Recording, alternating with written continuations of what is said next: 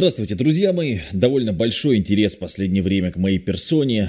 Что я могу сказать? Я зарабатываю деньги в интернете уже 15 лет подряд. Не то чтобы мне интересно каждый раз это повторять и об этом рассказывать, но как бы я работаю в интернете, и моя работа связана в том числе и с тем, что я умею красиво рассказывать о жизни, о успехе, бизнесе, книгах и так далее. Далеко не все эти темы мне интересны, но тему не то что успеха, но вот как у меня получилось. Давайте, я не очень просто нужно было какое-то яркое название, но в целом вот как у меня получилось зарабатывать больше, чем зарабатывают мои одноклассники вместе взятые. Только один, по-моему, человек у нас более-менее что-то зарабатывает, остальные все ну, практически без бабла. Ну, как я купил квартиру, как я построил дом, потом как я как купил еще одну квартиру, вот это все. Ну, вот так вот в общих чертах расскажу. Я начал работать э, в интернете, когда мне было 14 лет. И, наверное, вы скажете, Матвей, ну почему ты не сидишь там в пиджаке, в Роллс-Ройсе и так далее, потому что огромное количество людей, которые, ну, зарабатывают деньги как бы в интернете или зарабатывают на том, что рассказывают, как зарабатывают в интернете, я уж не знаю, они вот, ну, как на какие-то Роллс-Ройсы, острова и так далее. Я какой-то не любитель успешного успеха, и даже в отпуске, если вы меня видели, есть же даже видосы, например, я вот всегда хожу вот в таком виде, как сейчас. Ну, бывает, где-то на конференции я оденусь прилично, но в целом я вот, ну, не знаю, мне так удобно, поэтому я Сразу извиняюсь, что нет какой-то вот такой лощеной картинки. Это круто, когда у людей лощеная картинка, когда они заморачиваются, когда они прям вот, ну это, это здорово, правда, классно, но мне что-то и лень, и времени нет, ну в общем я вот такой вот, да, какой, какой есть. То есть я такой простой деревенский мужик. Я начал зарабатывать, когда мне было 14. Зарабатывать начал не потому, что я такой мотивированный, классный, успешный, умный, я не знаю, потому что просто хотелось купить себе бас-гитару. Ну, смешная история, много раз ее рассказывал. Давайте по порядку, если вы ни разу не слышали. Я жил раньше в маленьком северном городе Воркута. В городе Воркута ничего хорошего нет, ну объективно. Ну я не знаю, какая-то северная романтика, Воркута жемчужина севера, Воркута столица мира, как у нас любили говорить, и пропагандистские лозунги, ну не знаю. В детском садике, засыпая в старшей группе, я Днем нужно было обязательно спать, как вы помните. Я видел такую замечательную надпись «Больше угля Родине». Меня почему-то эта надпись очень забавляла. Я думал, блин, вот ну зачем Родина, уголь, нахрен не хочу. А понятно, что основная перспектива и основная моя возможность на тот момент времени была это работать в шахте, то есть вот учиться и стать, соответственно, шахтером. Причем у нас тогда была какая-то очень такая странная система образования, но были учителя, которые приходили пьяные на урок. Я вот рассказывал как-то историю, что у нас была учительница, которая нам рассказывала про инопланетян пьяная постоянно. Ну, то есть вот таких, такого, такого хватало. Я не могу сказать, что все было плохо и все было там грязь, говно и лужи, но ну, много преподавателей были абсолютно невменяемых. Были вменяемые, адекватные люди, и в детстве я не всегда мог проанализировать, что там, то есть я, я знаете, была проблема в том, что я думал, что это может быть я виноват или еще что-то. Нет, на самом деле просто часть учителей была ну, неуспешная, невменяемая, неадекватная абсолютно. Не все, не все, потому что были и хорошие учителя, безусловно. Но много было и такого, что, ой, боже мой, без слез не вспомнишь. Ну и, в общем, я начал зарабатывать деньги, а, когда у меня появился интернет дома. Это произошло примерно так. Мама у меня была электроником на железной дороге, и, соответственно, ей по работе нужен был компьютер. Хотя, по факту, она на работе так уставала с этим компом, что ей, в общем, дома она уже ничего не делала на нем практически. И, естественно, за компьютером сидел я. Приставки у меня не было, у меня была Dendy, когда я был совсем маленький, но я, я мечтал о PlayStation какой-то такой, ну и, соответственно, у ребят у всех было, а у меня не было. Но мне одному из первых в классе а может быть даже одному из первых в школе, купили компьютер. А я сразу начал вводить такую информацию, как, как заработать денег там в интернете. Ну почему? Ну потому что мне нужны были деньги, ну чего, то есть, ну если мне что-то, ну мне нужны были фотографии голых девочек, естественно, да, и деньги, ну девочек я искал, когда мамы не было дома, а деньги искал, когда мама была дома. В основном искал про деньги, деньги были ну, нужны более интересны, чем фотографии голых девочек. Фотографии голых девочек три минуты посмотрел и забыл, а деньги, они нужны по жизни всегда. Я играл на гитаре тогда, вообще музыка, она так как-то вот все время как-то рядом в моей жизни идет. Я играл на гитаре, ну плохо, но у меня была дешевая очень гитара, фанерная, Бобровский аккорд фирмы, Бобровский аккорд. Они делали, значит, эту фанеру, какие-то шкафы, и вот гитара еще у них было дополнительное производство. Очень дерьмовый инструмент, крайне. Редко встречаешь инструмент, который настолько может отбить желание играть, как Бобровский аккорд, правда. То есть я играл на очень плохих инструментах и что только не видел, но это, то есть такое дерьмо сделать, это нужно постараться. Ну, на фанерном заводе что еще, какой инструмент могут изготовить. Ну, в общем, я мечтал купить бас-гитару. Почему? Ну, как-то мне, мне очень хотелось играть в группе, бас-гитаристов было мало, барабанщиком как-то, ну, еще круче было стать, конечно, барабанщиком или вокалистом, но мне нравились гитары, и как-то вот бас-гитара, это такой инструмент, и по звуку она нравится до сих пор больше, чем Ну и, короче, начал зарабатывать деньги. В общем-то, в то время, я вот не нашел, к сожалению, какая у нас была в Коме Республике карта, но примерно так это выглядело. Ты приходил на почту, покупал карту для доступа в интернет. И эта карта давала тебе великолепную возможность, ну, собственно, зарабатывать деньги в этом самом интернете. То есть ты мог зайти в эту сеть, причем там эти карты были, они были очень хитрые. Она брала с тебя и за мегабайты, и за время, и стоила диких денег. То есть у меня бывало там на интернет уходила там, ну, какая-то гигантская сумма, там, ну, по тем временам, там, может быть, тысяча, две, там, папа платил, ругался и как бы был очень недоволен. Но, тем не менее, платил, слава богу. Вот это было очень хорошо. Папа в меня инвестировал. В школе мне повезло, потому как у меня был замечательный преподаватель информатики. Я когда купил свою первую квартиру, я им позвонил. Ну, давайте в трех словах. Если ты родился в маленьком городе, в регионе, в деревне или в обычной семье, да даже сейчас и в Москве, и в Питере, если ты в обычной семье родился, очень сложно будет, знаете, есть такое слово «социальный лифт». Так вот, у нас они в стране, к сожалению, находятся в таком, ну, не очень хорошем состоянии, то есть вы не очень можете подняться по жизни, если вы не сын там там, чиновника, может быть, там какого-то человека, который там влияет на какого-то бизнесмена, олигарха. То есть, если вы такой, то там, будучи даже там дураком и лентяем, бездарем, вас, соответственно, будут ну, приподнимут, помогут, как мохнатая рука это называется у нас. А вот если вы такой прям смелый, ловкий, умелый, сложновато, сложновато. И ну, я считаю, что бизнес один из немногих э, вариантов да, для людей активных, ну, я не буду говорить умных, потому что бизнес делают не обязательно умные люди, не обязательно сильные люди, по-разному. Ну, то есть предприимчивых людей. Если мы вспомним, кстати, вот тогда там 90-е, там, скажем, 95-й год, очень много же в России было там, допустим, людей из Азербайджана, из Армении, которые делали бизнес. Почему они там исторически всегда торгуют какими-то там приправами или там а, фруктами, овощами? Ну, потому что люди приехали, у них других лифтов социальных не было, они поэтому все стали торговцами. Ну и многие, кстати, стали успешными. То есть как бы приписывают, что там эти ребята умеют торговать, ну, у этих ребят не было выбора. Хотя они красавцы, безусловно.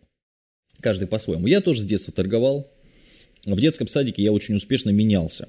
Это всех удивляло. В детстве я встал на горку, когда мне нужно было собрать гербарий, я встал на горку, на детскую, и из детей брал листики за проезд. То есть мне было лень собирать самому, я вот таким образом зарабатывал, ну, листики. Вот, то есть ну, у меня была какая-то такая жилка, не у всех она есть. Я не знаю, нужна предпринимательская жилка, не нужна, есть много разных мнений.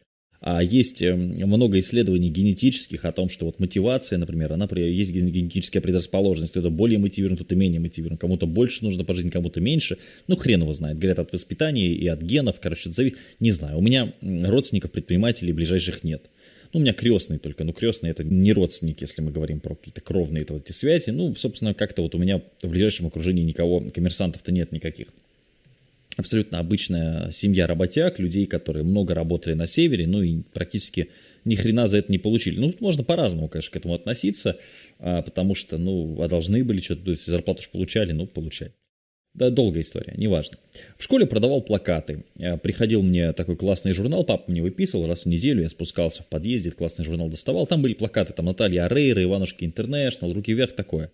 Ну и, соответственно, эти плакаты я в школе успешно продавал, и потом еще делегировал, еще девочек продавал в другой школе. Ну, типа, не то, что я там, знаете, на каком-то успехе, там что-то вот, ну, никогда не было такого, ну, просто нужны были бабки, я их зарабатывал, все, то есть, ну, я не могу сказать, что, ну, просто, ну, ну хотелось что-то купить, да, хотелось сводить девочку в кофейню в какую-то, ну, да, купить там чизкейк, не на мамины деньги. Хотелось, ну, так у мамы взять, как бы, ну, там тоже можно было. И классно, очень мне с мамой повезло, мама мне давала безлимит на книжки, условно. То есть я мог прийти в магазин книжный с маминой зарплатой и две-три книжки спокойно вообще выбрать абсолютно. Причем меня никто не ограничивал, это вот очень круто было. Ну и интернет. То есть, в принципе, мне, ну, как бы в, в те возможности, которые были, родители старались вложить, безусловно. Просто у них там действительно финансово не, не, не, не очень тяжелые были времена. И как бы я к этому отношусь с большим, так сказать, уважением. Это было сложно. В то время поднять ребенка, это двух тем более.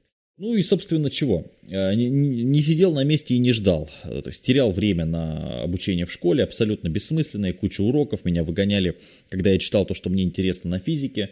А физиком я так и не стал, физиком никак не пригождается в жизни. А химия, на которой меня прессовали в школе. Я не понимаю, зачем это делалось от слова совсем. Ну, наверное, вы сталкивались с тем, что у вас учителя в школе или в институте были не очень адекватные. Вот я с этим сталкивался очень много. Все хорошо было по литературе, все хорошо было по истории, по информатике, ну, что-то где-то как-то. Хотел стать журналистом. Ну, разные были мысли в детстве, там, ветеринаром хотел стать. Ну, так, для прикола. У меня жило два волнистых попугайчика. В одно время я убирал за ним, ухаживал. Хорошо, все, у меня был порядок. Говорил даже один попугайчик у меня. А, причем это девочка была. Девочки, говорят, не могут говорить, нифига, девочки тоже могут говорить. А, у меня были два аквариума, хомячок и попугай, и все это одновременно. У меня такой живой уголок был, ну классно было. Потом хотел журналистом стать, но в журналистике получилось опять вот проблема системы образования. Пришел к учительнице, говорю, хочу сдавать ЕГЭ по литературе. Чтобы на журналиста пойти, нужно было ЕГЭ по литературе сдавать. Ну, соответственно, хрен. Нет, там нас в городе никто не готовит, ничего не получится, да и зачем тебе это? Ну, в общем, да. Ну, по сути, я стал журналистом, наверное, если так все-таки говорить про какую-то профессию. Наверное, вот маркетолог-журналист, это вот то, чем я сейчас занимаюсь. Окей, ну в 14 лет я э, сделал сайт на народе. Это был такой сервис яндекснарод.ру. И там можно было сделать сайт бесплатно. Там были чаты какие-то, почта. Там вот я помню, что какая-то гостевая доска, гостевая книга.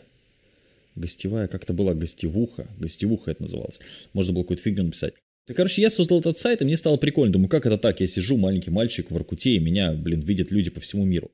Но сайт это само по себе дерьмо, это неинтересно. И я к нему прикрутил форум. И вот здесь началось. Короче, я нашел, как сделать бесплатный форум. На движке PHPBB назывался движок. И там прям можно было... Ну, представляете, форумы древние, там разделы, всякие фотки, все что выкладывают, общаются, круто. Ну, я вот такую тему, короче, сделал. И, естественно, мне хотелось, чтобы там сидели люди, потому что я сидел там на каком-то форуме, я, по-моему, слушал тогда группу Ария, и сидел на каком-то форуме группы, фанатов группы Ария, что такое. И я хотел, короче, тоже себе форум такой, ну, какой-то, чтобы там люди общались. И я начал этот форум свой продвигать. Ну, то есть я видел пример живой, что вот есть форумы, где общаются, я тоже начал делать. Там всякая прикольная была движуха, там были системы репутации, там всякие смайлики, я помню, я подгружал. Ну, было, короче, интересно дико. И мы подключали рекламу. Вот я помню, что Link.ru был, по-моему, какой-то так.ru был. Ну, какие-то вот были сервисы, которые... Тогда только-только был еще, по-моему, Бегун, но и то там что-то в зачаточном каком-то состоянии. Бегун. Так это Яндекс Директ, я не, не помню, что был. Э, Google был тогда уже. И, соответственно, в процессе продвижения сайта я познакомился с таким словом, как SEO, то есть оптимизация сайта под поисковые системы. Ну, то есть фишка в чем? А в Яндексе вот сейчас, да, и там, ну и раньше, много информации люди ищут через поиск. Соответственно, если вы правильно оптимизируете страницу вашего сайта, раньше это очень хорошо работало, сейчас, конечно, уже там почти все директ а, занимает, то вы, соответственно, ну, можете получить какой-то трафик людей. И я нашел таких людей, это была движуха, называлась она SEO-бомжи. Короче, суть в чем? Люди м, сидели и рассказывали о том, как они хотят купить квартиру, работая в интернете. И одним из таких, ну, культовых персонажей для меня стал киевский бомж, я его знать не знаю, и просто я читал его блог фоном. Он купил себе за 10 месяцев квартиру. Работая в интернете, в то время это был 2007 или 2008. И мне это было очень интересно, и я мечтал тоже купить квартиру. Но я квартиру купил не э, делая сайты, в итоге я купил квартиру, занимаясь каналом по игре Dota 2. Потом у меня, значит, было, когда я научился продвигать сайты, я начал продвигать сайты на заказ, у меня были какие-то заказы, по-моему, русскоязычная Европа, вот, по-моему, был такой проект – Потом был проект какой-то по зоомагазины какие-то были, были какие-то по недвижке, ну, много всего было. Я взял в команду себе, значит, э, дизайнера, то есть, ну, фотошопер, как сейчас говорят, да, и взял в команду себе верстальщика, и мы делали там сайты на заказ, какую-то ювелирную мастерскую, я помню, мы делали, ну, какой-то ерундой какой-то занимались, вот именно такими сайтами на заказ. Ну, немного это приносил, но что-то, ну, как бы жить мог на свои. Потом очень большой там период моей жизни, это вот ЮКОС, ЮКОС, когда мы делали эти сайты все на ЮКОС, все это прикалывались тоже, ну, очень активно делали. У меня на Юкосе был свой портал большой, то есть такой развлекательный, я там писал статьи, там у меня команда даже какая-то работала. Ну, что-то какие-то копейки зарабатывал. На Юкосе тоже была интересная история с тем, что я выложил пост вот с такими шапками из Футурамы, бендеровскими. И люди очень многие захотели эту шапку купить. Прям начали писать. Я начал искать, где в России их заказать, мне просто интересно стало, и не нашел.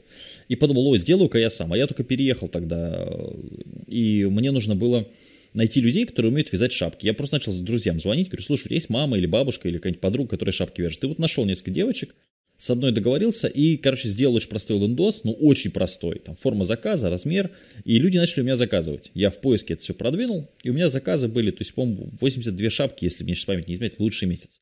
А шапка стоила полторы тысячи рублей, и что-то 700 рублей, по-моему, я девочке платил. Причем у меня не было даже никакого стартового бюджета, то есть какие-то копейки. Я просто сначала брал деньги с клиента, потом, значит, ему отсылался, все хорошо, деньги пришли, сейчас мы все сделаем. Узнавал размер головы, мы вязали шапку на заказ, и я отправлял. Ну, такая вот была схематоз. Потом мы решили это все расширить, и не только шапки, но еще и товары из Китая возить. Ну, с этим мы, конечно, облажались сильно. Мы а, заказывали, тогда не было так популярно, это, э, как, э, как, как сейчас там Озон, Беру, вот это все мало было там, Алиэкспресс не. Тогда был Focal Price, Tiny Deal, еще какие-то сайты были, я сейчас не вспомню. Ну, в общем, мы какую-то ерунду там заказывали, всякие там вот эти формы для льда. И, конечно, товар приходил отвратительный. Очень сильно мы облажались на этом Китае.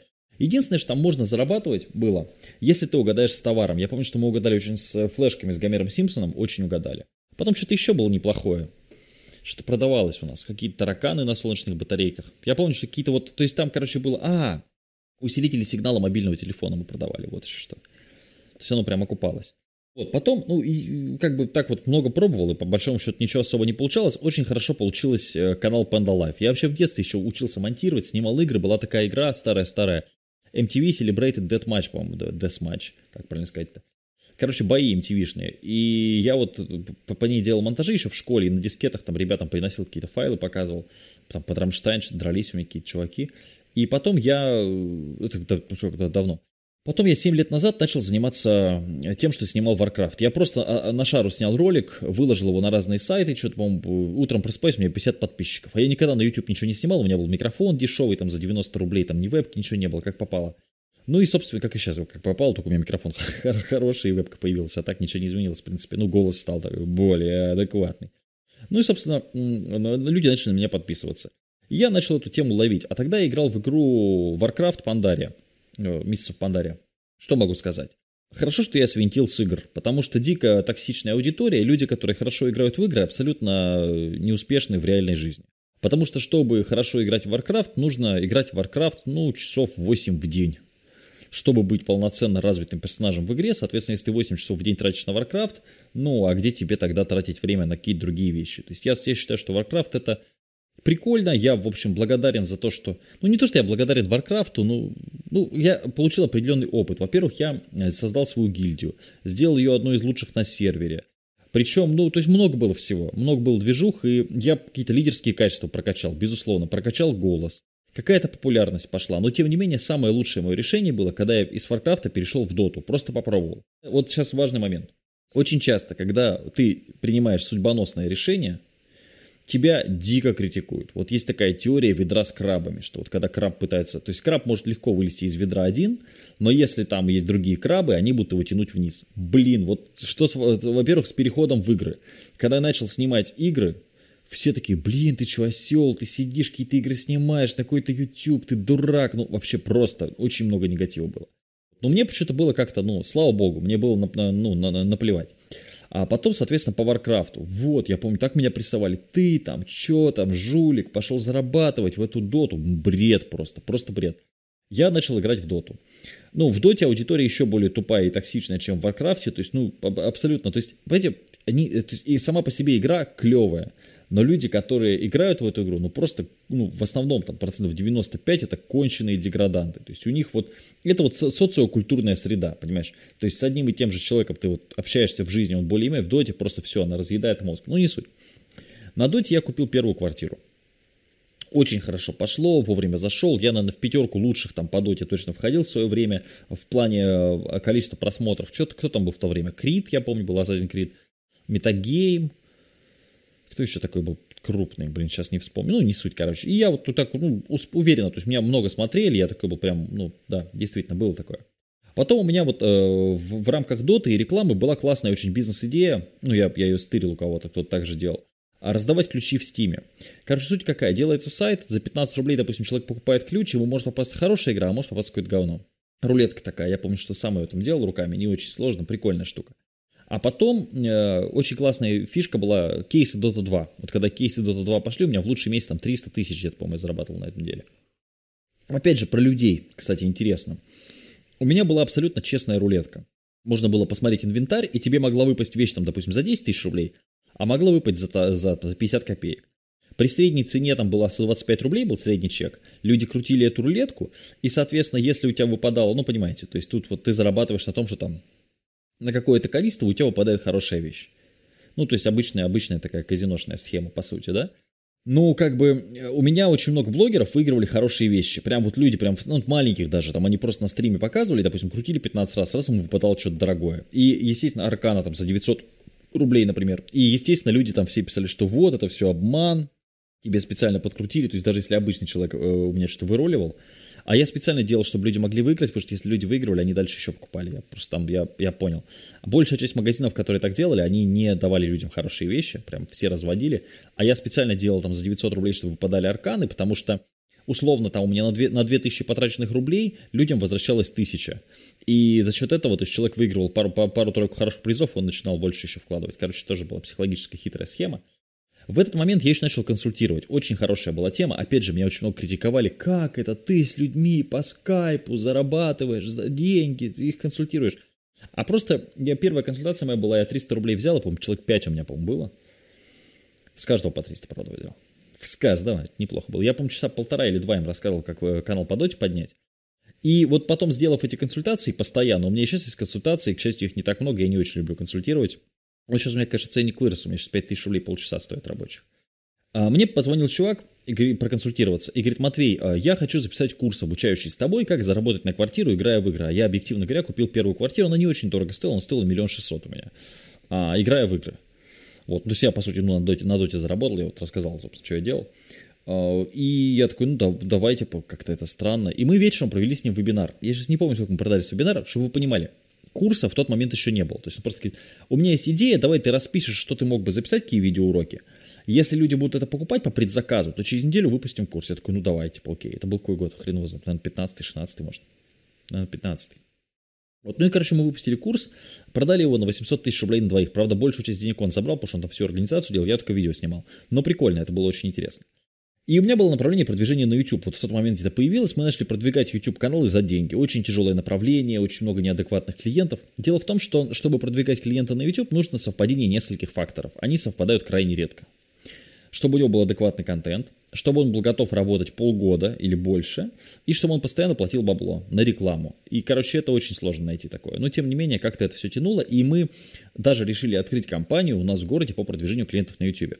Единственное, что я снял сначала сразу дорогой офис, там все, зарегистрировал ООшку, генеральный директор, стал такой прям крутой чувак, и ну, короче, это было не про работу, это было про, ну, классная картинка была, я в пиджаке ходил тогда и так далее. Вообще, на самом деле, вот с офисами можно долго рассказывать. У меня был большой офис с э, такими панорамными блатными окнами, все. Потом мы с него съехали. Слава богу, съехали, потому что в этом офисе работать было невозможно. То какие-то телки приходили знакомиться. Ну, потому что у нас город небольшой, и здесь, ну, как бы с успешным парнем познакомиться. Но если у тебя, типа, офис там туда-сюда, там, часы, там, iPhone, я не знаю, ты уже такой, типа, ну, да, нормальный чувак. По ресторанам гоняешь. Ну, короче, работать мы в офисе стали хуже, чем, с, э, чем когда, когда сидели дома. Более того, огромное количество людей начало приходить там устраиваться на работу, просто каких-то бичей, с ними невозможно было вообще никак взаимодействовать, им нужно было все объяснять. Потому что интернет-специальностям адекватно сейчас вузы не учат. По крайней мере, в регионах я не знаю людей, которые отучились бы в вузе, и можно было их куда-то взять. Потому что в интернете все меняется каждый день, а в вузе вам рассказывают то, что там, дай бог, было там три года назад актуально. Очень сложная история, и те людей приходится с нуля обучать. Но я потом придумал, как это пере, э, переиграть в свою сторону. Сейчас люди у меня обучаются за деньги, и потом приходят ко мне работать. Ну, такая вот схема, схематоз такой, да. Из дорогого офиса мы, слава богу, переехали в более дешевый офис. Я познакомился с ребятами, большая часть из которых была сетевиками. А с тех пор у меня к сетевикам отношение стало еще хуже. Я всегда относился к сетевикам очень плохо, но сейчас еще хуже. Потому что я понимаю, что все это почти, почти ну, не про то, чтобы помочь людям или поддержать людей, а про то, чтобы как-то на них навариться. В общем, долгая такая история. А, в общем, пришли мы, грубо говоря, к тому, что работая в офисе, продвигая YouTube-канал клиентов, не разбогатеть, во-первых. А во-вторых, а, к тому, что расходка очень большая. То есть, сидя дома, ты не, не... То есть, это кажется вроде фигня, там, снял офис и все. Нет. Каждый месяц ты платишь за офис.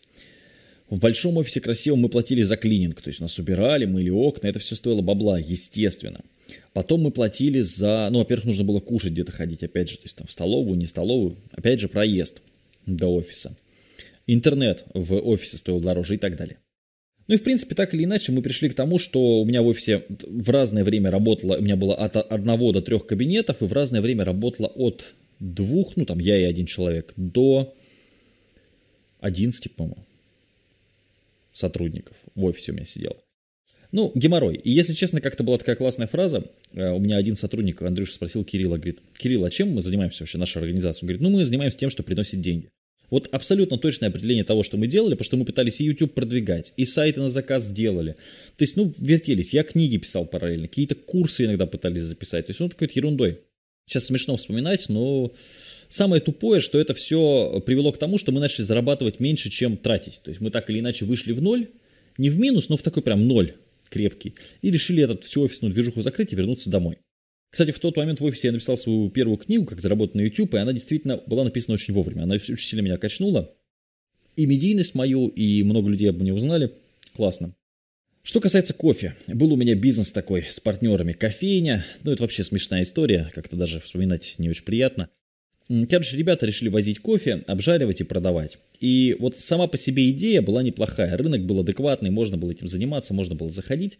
Но это было дикое раздолбайство на всех этапах. То есть мы собирались, я занимался маркетингом, я искал там партнеров. А товарищи должны были привести, пожарить, отвезти. Но постоянно возникали какие-то терки, проблемы, сложности, нюансы. В итоге э, это так и осталось такой, скажем, больше идеей, чем реализацией, хотя там была э, готовая кофейня, в которую я привлекал клиентов, люди приходили. Было кофе, которое продавалось в интернете, как бы там шатковалка, но отвратительно даже, честно говоря, вспоминать как-то, ну, не знаю. Там э, очень много, то есть это прям такое, знаете, вот прям пахота. То есть вот дело в кофейне, это прям пахота. Я к этому не готов, если честно, и конкуренция, конечно, тоже, ну, как бы дает себе знать. Но самая главная проблема в том, что мы там, ну, просто раздолбай. Вот, и когда ты сам-то как бы не самый дисциплинированный, не самый хороший человек, ну, в, в плане там такой раздолбай, и когда у тебя команда еще такая же, ну, там ничего не сделать. Потом у меня был бизнес «Муж на час». Кстати, ну, прикольное направление, но я бы в жизни больше не стал этим говном заниматься. Короче, суть в том, что ты сажаешь девочку в кабинет. Я, кстати, в одной из книжек об этом подробно. Поэтому сажаешь девушку в кабинет, делаешь лендос, она, соответственно, собирает заявки и собирает, то есть, ну, люди просто приходят, у тебя анкеты, база людей, которые готовы там поехать. Но фишка в чем? Если, если чувак хороший, он берет столько, что ты на нем не заработаешь, невыгодно. Если чувак просто какой-то алкаш, весь там в татуировках, там э, только что откинулся с зоны, он сделает как попало, параллельно у клиента что-то украдет, а потом виноват ты. Очень сложный бизнес, ну вот это вот мой опыт. Мы вернулись домой в дико депрессивном состоянии с моим партнером Андрюхой, все всех остальных разогнали и решили снова работать из дома. Где-то пару месяцев подепрессовали, что-то такое, такое было, но выбора не было все. То есть, понимаете, как бы не то, чтобы я делаю бизнес, потому что я такой мотивированный, классный чувак, такой ангел просто воплоти. Нет, просто хотелось жрать. Нужно было думать, что делать. То есть на работу идти не хотелось, таскать мешки с цементом за 15 тысяч рублей не хотелось. Поэтому начали продвигать мое лицо, еще активнее вести блог, то есть, в принципе, развивать то, что работало, и отбрасывать то, что не работало. Как-то так. История ли это успеха? Да нет, хрен его это история выживания просто. То есть, вот, ну, надо было что-то делать, я делал. На самом деле это, конечно, долго, это растянулось во времени. Я просто так очень коротко постарался крупными мазками какие-то вещи, которые вспомнились. Ну, могу ли я дать какой-то совет молодым? Ну, хрен его знает. Вот много людей просто вместо того, чтобы работать, занимаются какой-то ерундой. Нужно работать, учиться, учиться, работать, работать, учиться и учиться работать. Вот и все, мне кажется, как бы так это все. А когда ты там сидишь полдня в интернете, там в носу ковыряешь, ничего не делаешь и думаешь, на тебе деньги с неба упадут. Нет, они с неба не падают. Может ли обычный человек из там, простой семьи, из деревни, там, из маленького города зарабатывать миллион? Может. Вот, пожалуйста, перед вами такой человек в месяц. Миллиард я зарабатывать не хочу. Стать самым успешным успехом, там, самым успешным, ну, я не знаю. Мне кажется, успешность, когда ты, когда ты вот тебе, тебе забавно. Мне забавно, мне весело, я счастлив, занимаюсь тем, чем хочу. Ну, работаю, сейчас повторюсь, 4 часа в день. Больше, ну, не хочу. Вот 4 часа нормально устраивает. Больше нет. Как-то так. Много стало сейчас там моих учеников, там тех, кто меня копирует, очень много. Как я к этому отношусь? Ну, как бы умный, он поймет, где, что и как. Ну, а если дурак, ну, соответственно, тут уже такая история. Счастья, здоровья, удачи, любви. Надеюсь, что было интересно. Спасибо, что выслушали меня. Пока-пока.